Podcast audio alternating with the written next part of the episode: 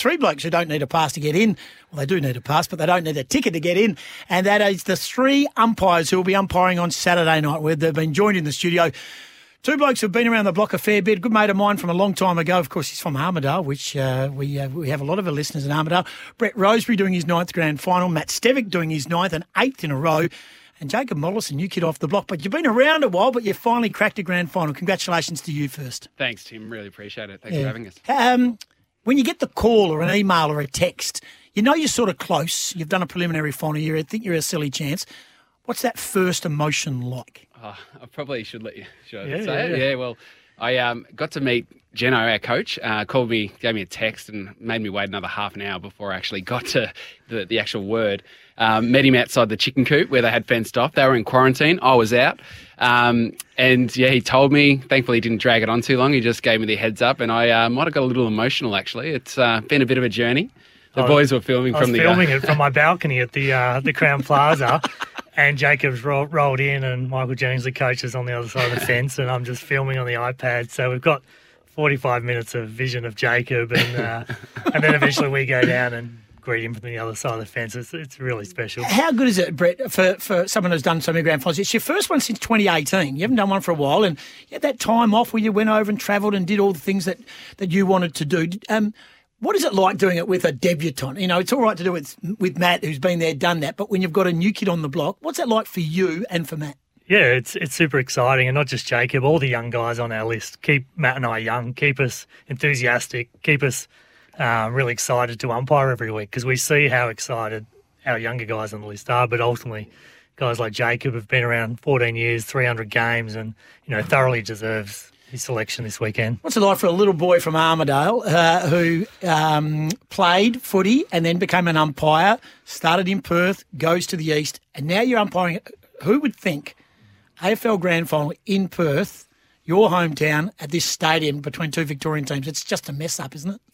Yeah, it is quite crazy when you think about it. There's no way. You know, when I when I left Perth when I was 21 and moved to Melbourne um, to chase chase a dream of umpiring AFL footy, and to to here we are 21 years later, um, umpiring a grand final in WA at you know probably one of the best stadiums in the world, to be honest. So really, really privileged, really excited to umpire with Matt and Jacob, and and to have family there, um, super special. Yeah, very much so. Matt, a huge commitment from you, um, a family man, and your wife is expecting soon. We saw Nathan Jones go home bit probably closer to the mark in regards to having a baby. Uh, is all all good and safe and you no late change, but we do have an emergency. We do. Simon Meredith's probably waiting, going, well, Stevo, you can't make it.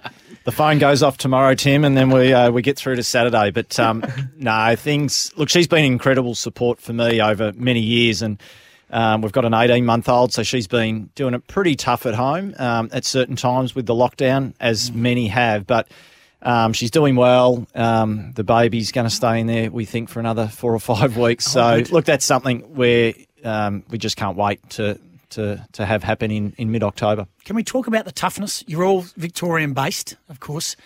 Um, how tough it is being away from home. I, I, I've got to get my sums right. Brett Rosebury, you've been uh, in all six states, in lockdown in all six states throughout the year.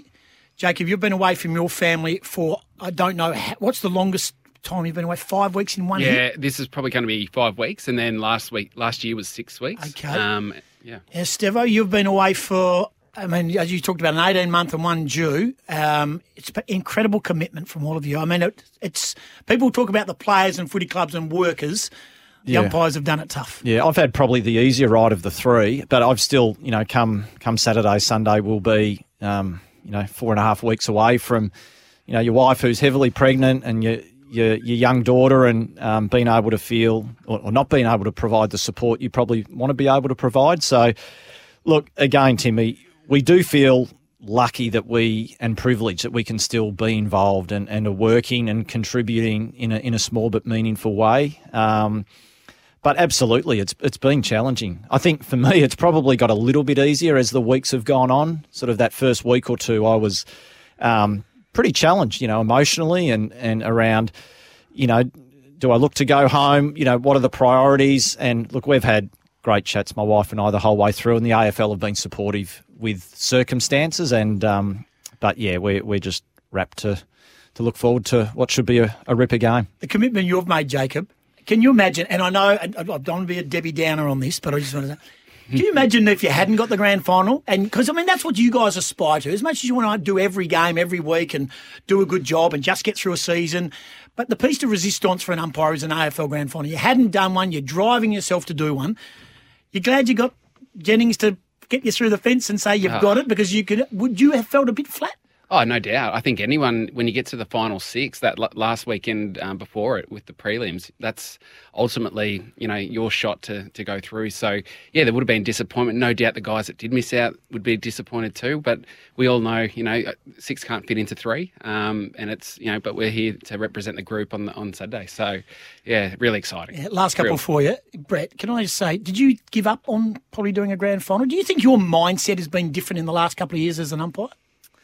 Yeah, uh, maybe. Maybe I probably just was umpiring in a different headspace. I just um, was struggling with my body two years ago, and priority was just to get back and try and get my body right because this is too hard to be umpiring, running around, part injured, and and, and you're not enjoying it. So you know the one thing that you, you do want to be able to do is enjoy it as much as it's it's tou- tough work and it's challenging.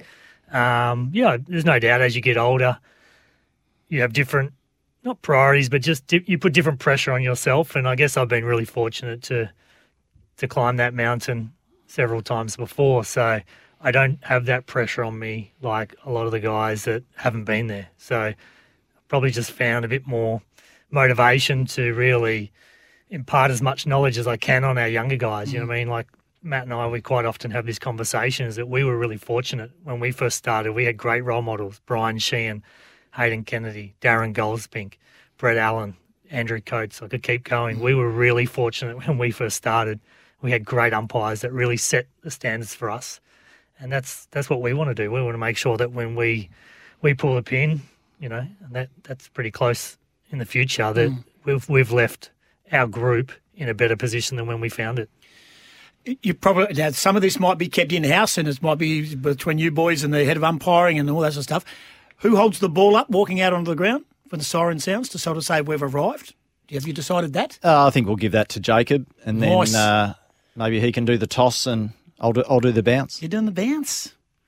Hey, pressure's As I, on, s- babe. as I said, mate, priorities change, and those things uh, don't matter as much to me these days. So I'm happy to give it to the Western Australian, but I also feel, you know, he carried, I think, his first five, he, he banged it down to start every game and, and put it straight up. And um, just to finish, I think Brett, in his last year or two, his curiosity for and desire to keep learning and his leadership off the field, I've said to him and I've said to everyone in the group, um, will be his greatest legacy sitting alongside what he's what he's achieved on the field, which has been remarkable. But for our entire group, his leadership off the field has been just sensational the last two years. Uh, I went out onto the ground, or not onto the ground, but out inside the ground. I had a, a function earlier this morning, a Wildcats bar, um, breakfast, and the bloke was mowing the lawn, lads. Um, now I don't know whether this is fact or not, and they and they do listen to SEN. They had the plugs in; they listen all the time. well, he's a Leongatha boy too, the groundsman apparently. So Tony Hemming, a great man from Leongatha. Yeah, not too many in Can you just confirm or deny he's not doing the the crossover?